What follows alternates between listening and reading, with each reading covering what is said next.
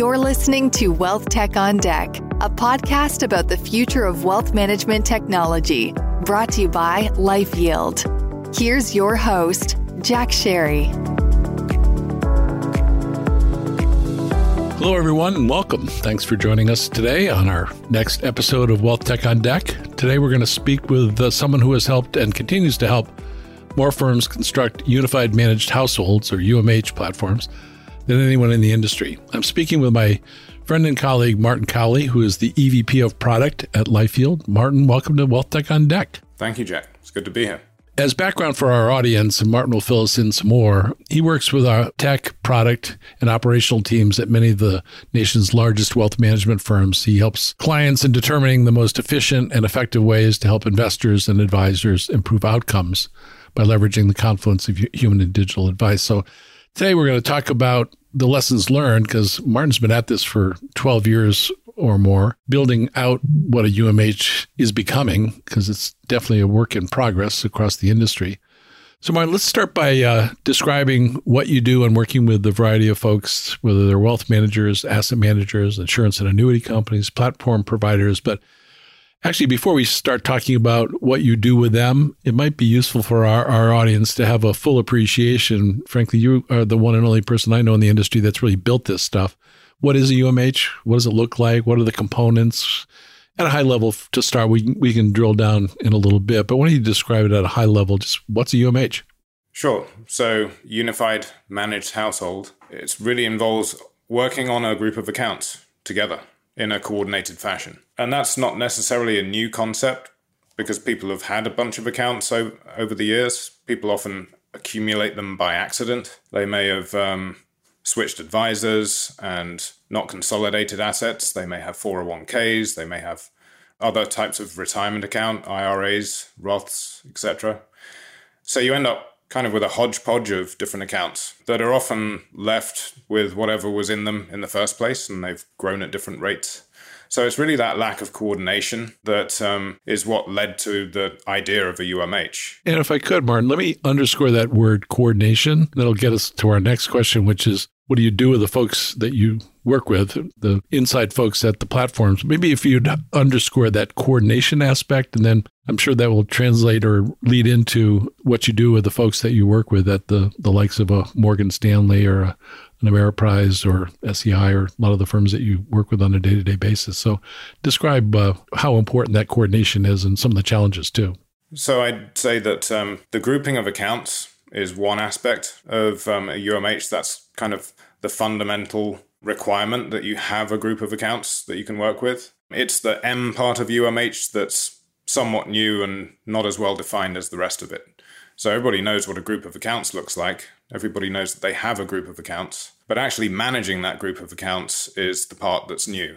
And lots of people are trying to do it in different ways. So, what we mean by coordination is I, as an investor, might have a, a particular level of risk. I might have some goals in mind that I want to use my assets for in the future. I may have a, a risk tolerance that I want to stay um, within certain bounds. So you really have to look at all of those accounts together in a holistic way rather than managing them piecemeal. And certainly you don't want to ideally be investing and then letting them run for years on end without kind of resetting at some point and looking at them as a whole. So if I may interject, Martin, and if you'd comment, you know, the typical household is we well know you see these accounts, millions of them literally every day.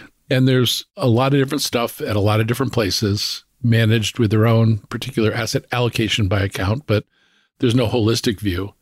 And ultimately, to do a unified managed household, you really have to have a holistic view and fill our audience in. But it starts with risk. And that necessarily means as you adjust risk, you adjust and need to factor in tax and, and try to figure out ways to do it tax efficiently. But when you talk about how that works, because it I know it starts with risk and it leads to tax and then leads to a bunch of other things, but maybe we'll focus in on that so people can get an appreciation how one, how important risk is, which we all, I think, intuitively understand. But then what do you do about it? How do you make sure you do it in a tax efficient way? Because they, they're two sides of the same coin, really. The tax efficiency part is the is the tricky part, and some of the challenge also is in the the history of the way in which account management developed. You think about going and opening an investment account, you're often led through a risk tolerance questionnaire to gauge through a varying number of questions what your appetite for risk is or your aversion to risk. And ultimately, that has led you to an asset allocation or perhaps to a, a basket of securities or funds or whatever the product might be that's specific to that account.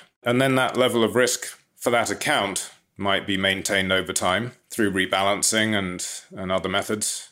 But um, for an investor, your, your level of risk is really your own level of risk. It's not your account's risk. So when we talk about a unified managed household, we're talking about combining all of those assets across the accounts and gauging risk for the investor across their various assets um, rather than looking at them as silos. Now, that opens up a few opportunities when you're working with different accounts because different accounts have different tax treatment.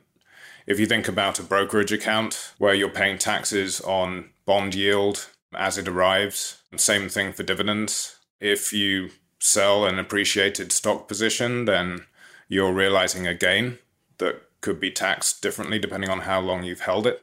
And also, you've got opportunities to sell things at a loss and build up a loss carry forward to offset future gains. So, that's the characteristics of a taxable account. And then it's very different for a tax qualified account like an IRA or a Roth IRA. For an IRA, you're putting in pre-tax money to start and then that's that's growing. You're still getting all of the appreciation, dividends, bond yield, etc., that you'd have in a brokerage account, but you're not paying any taxes on it until you eventually withdraw. So that leads to a very different picture around um, how things behave in a qualified account, a tax qualified account, versus how they behave in a taxable account. So the coordination that we look at, making a, a UMH, a collection of accounts, tax efficient, is all about um, taking advantage of those different tax treatments and taking advantage of the way individual asset classes behave and trying to place them in the right accounts so you can make the most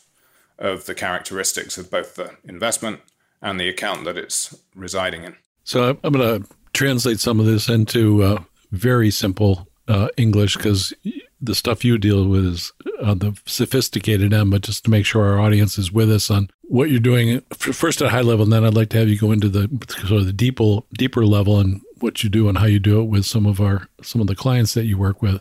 But essentially, you're you're there are asset allocations by account typically is what you'll see, and then there are of course the inherent tax treatments as those are as things get bought and sold and adjusted and markets change and circumstances change and draw drawdown is made or money is withdrawn and so on. But then when you put them all together, and that's really a lot of what the UMH is about, is bringing it together because you can get a better outcome. And as you all know, because you you were there at the inception, we did a study with Ernst Young. They looked at our methodology and uh, basically looked at what it takes to do it across the household, and you can improve outcome by a third. So that sounds pretty good. How do you how do you do that? A lot of it comes from tax, as you well know, and love to ampl- have you amplify that. But by bringing it together, it creates the opportunity for asset consolidation. Also, comment on some of the scoring that we've done and the tax efficient score, the you know the the tax alpha we generate through asset location. By bringing it all together, you're necessarily going to make some adjustments to get a, a true household level asset allocation. That creates typically tax events. So you want to be smart about that. And then over time, you want to quantify that so you can kind of determine the next best action or the next best trade to make. These are all things you've developed. Maybe talk about that and how that all applies when you go into a, a firm and you work with them literally for years to work these through, given legacy systems and other software that you need to interface with. Maybe just talk about all that as to how do you work with firms? What do you learn along the way? How, how do you make it real? Yes, that's uh, a short question with a long answer, I expect. so, rewinding back to the beginning of LifeYield, we knew that there was a benefit from coordinating accounts from a tax efficiency perspective, as you pointed out, that Ernst & Young study that we did early on. And the way we started was by building a user interface, building an algorithmic engine behind the scenes, had a lot of freedom in terms of um, using all of these various tactics we have for um, better tax management across a household. And when I talk about the tactics, things like optimizing asset location is a big one. And asset location is all about um, trying to minimize the tax drag.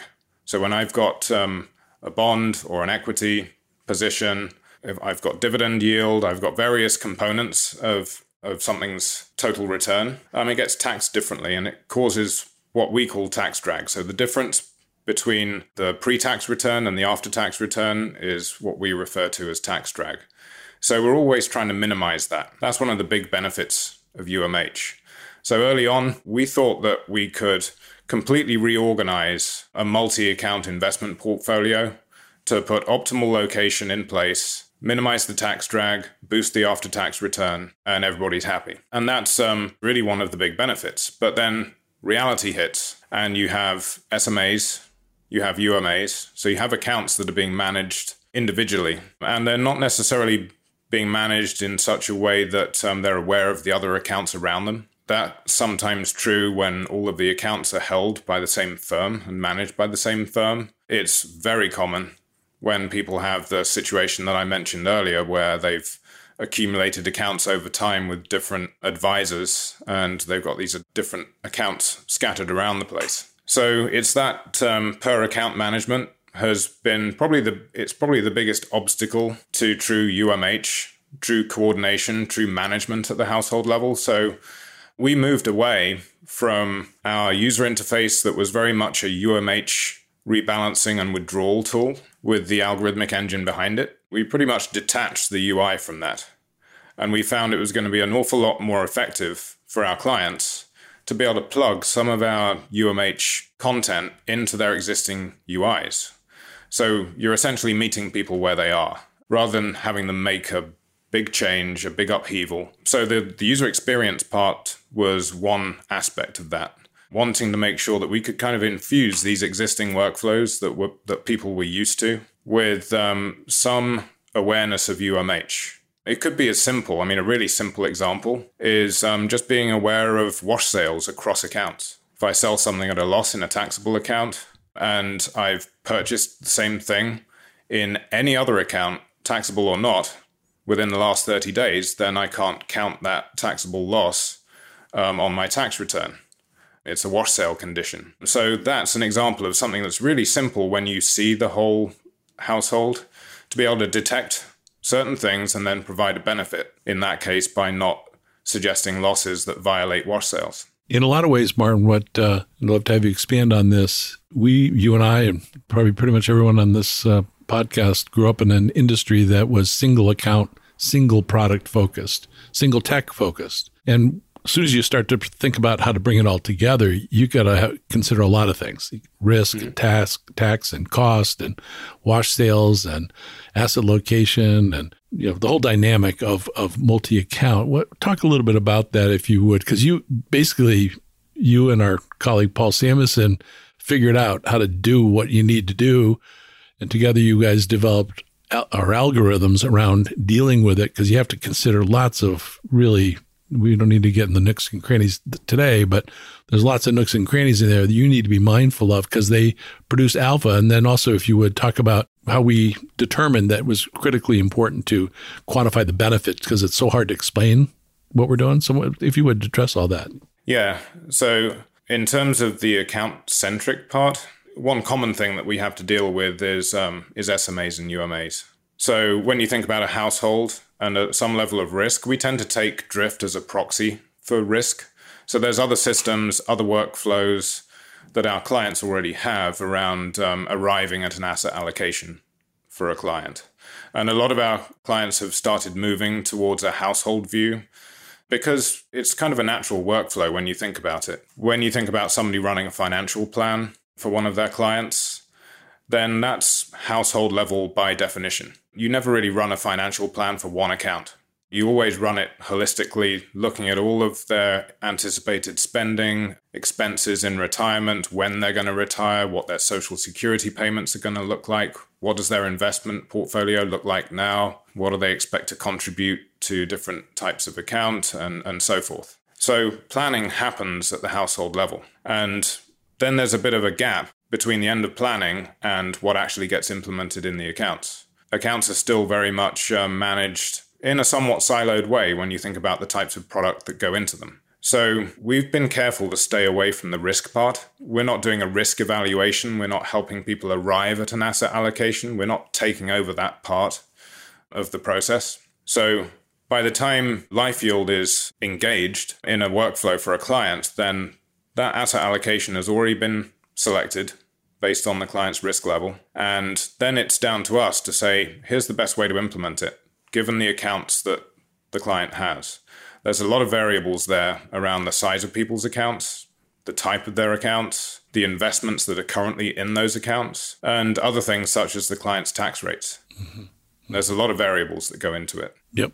Yep. But then when you when you do that mapping, that translation from what comes out of planning and then actually gets implemented in those accounts, that's where the challenge comes when you think about the fact that in some cases advisors are selecting investments for their clients. They're working through and saying, well, you need to have X amount of US large cap. This is my currently recommended US large cap fund. So we're going to put you in this. Or, and a different advisor might do something else. Sometimes they may say, well, you need to have a 60 40 mix. I've got this unified managed account program and here's a model that gives you a 60 40 mix. So I'm going to put you in that managed account. So, what we've had to do, I mentioned early on that we were assuming full control of all of the cells and then generally category level buy suggestions. So, advisors could still pick the recommendations, make the recommendations that they wanted. We've moved now to recognizing that we've got to meet not just um, the users where they're at, but also the systems. Our clients have a big investment in systems that are often account centric, and they all are trying to move in the UMH direction so they can coordinate accounts and have that overlay view. So, over the last six or seven years in particular, we've added a lot of functionality for that. We, we can be aware of the models that individual accounts can be assigned, and we can help with that recommendation.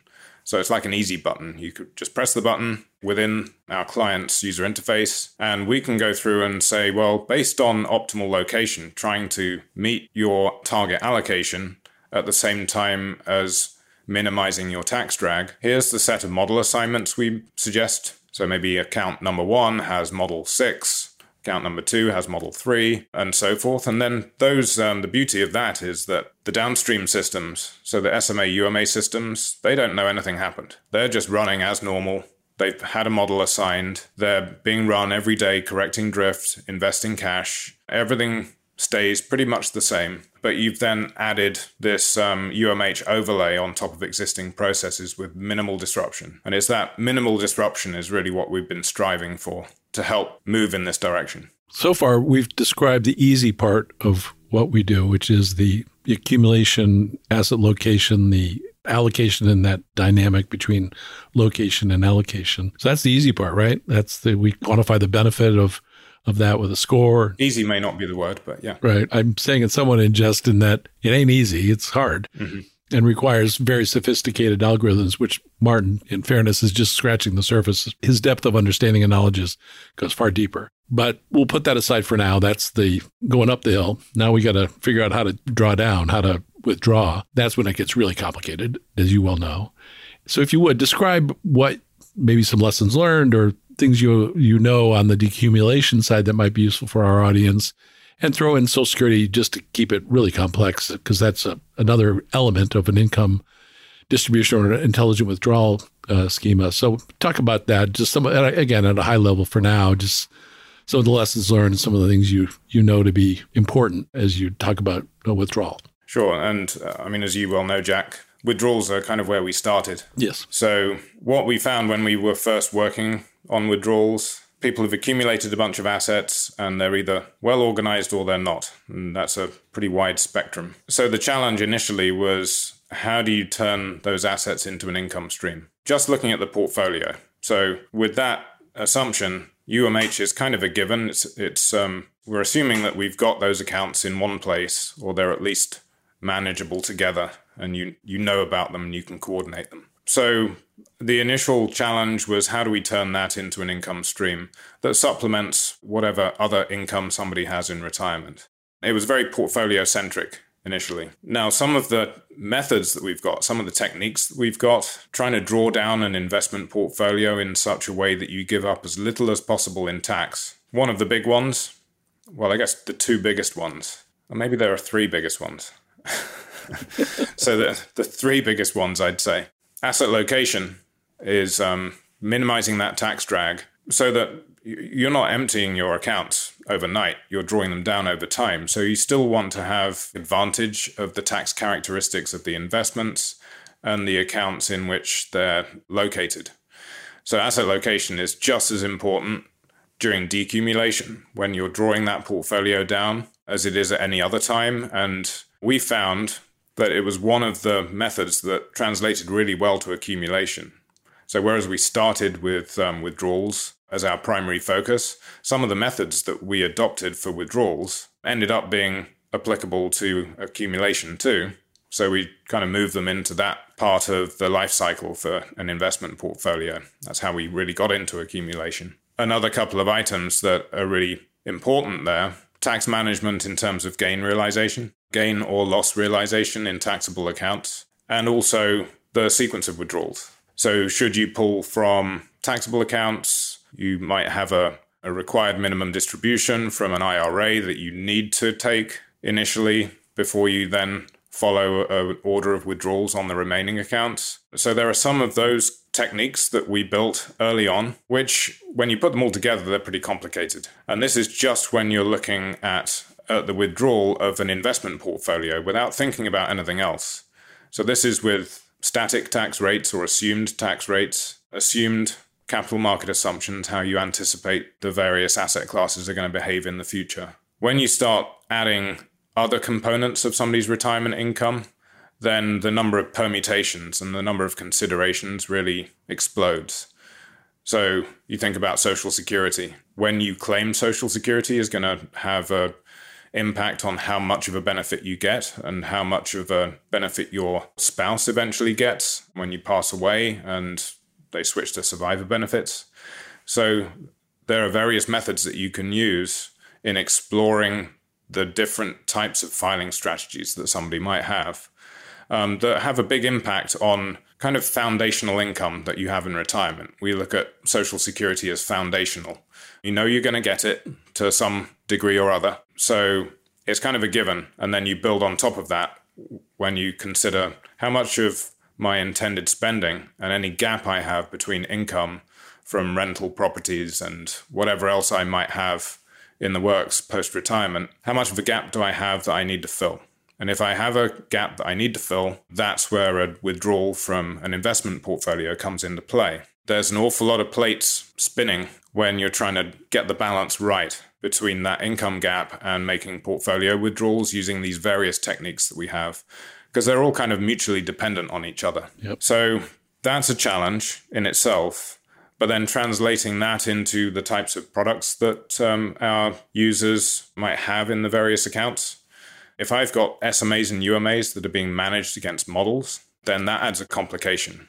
If I've got a household where some uh, managed accounts exist, some fully discretionary accounts exist where the advisor can pretty much control the whole thing, that leads to opportunities to eke out a little bit of extra tax efficiency on the way down as you draw those portfolios down. Sure. So, Martin, if I could summarize what we've talked about so far, basically during accumulation, risk and tax are two sides of the same coin. You, you got to manage risk. That's kind of where we all start in this business. Uh, but now we're talking at the household level. So there's that level of complexity and really important because you own different accounts with different tax treatments. So as you make adjustments, you necessarily cause a tax event. So creating tax alpha is critically important on the accumulation side. And then when you flip over to the decumulation or intelligent withdrawal side, still need to keep asset location in mind in terms is because you're not drawing it down all at once. You're typically drawing it down over time. So you want to keep that portfolio in line. Also, you want to be, uh, as you're drawing down, again, doing it as tax efficiently as you've described as you go so that you can extend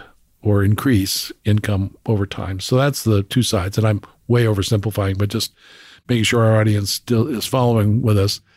One of the things that, that I know occurs, I'd love to have you comment on, is that as you're working with firms, as you're working with the folks responsible for the technology and the product and the operations and how all that comes together. Something I think you must be surprised by. I know I am. And that is you played the role, role of sort of consultant, coach, counselor on how you put all this stuff together, including stuff we don't offer, but rather we connect with. So you have an understanding of that, and often you're in that role. So describe that because it's I think it's really become a, a hallmark of of Lifeyield as a company is we really get UMH. You in particular really get UMH, and then a lot of the role you play is that of coach and counselor. So talk about that if you would. Yeah, there's a lot of listening involved, a lot of um, time spent understanding existing workflows and existing systems. The challenge with putting a UMH in place is that everybody's situation is different. All of our clients have different systems in place. They look at um, the investment process in slightly different ways. Even the definition of UMH may be different in terms of what people really mean when they say, oh, we want to go and work at the household level. We want to have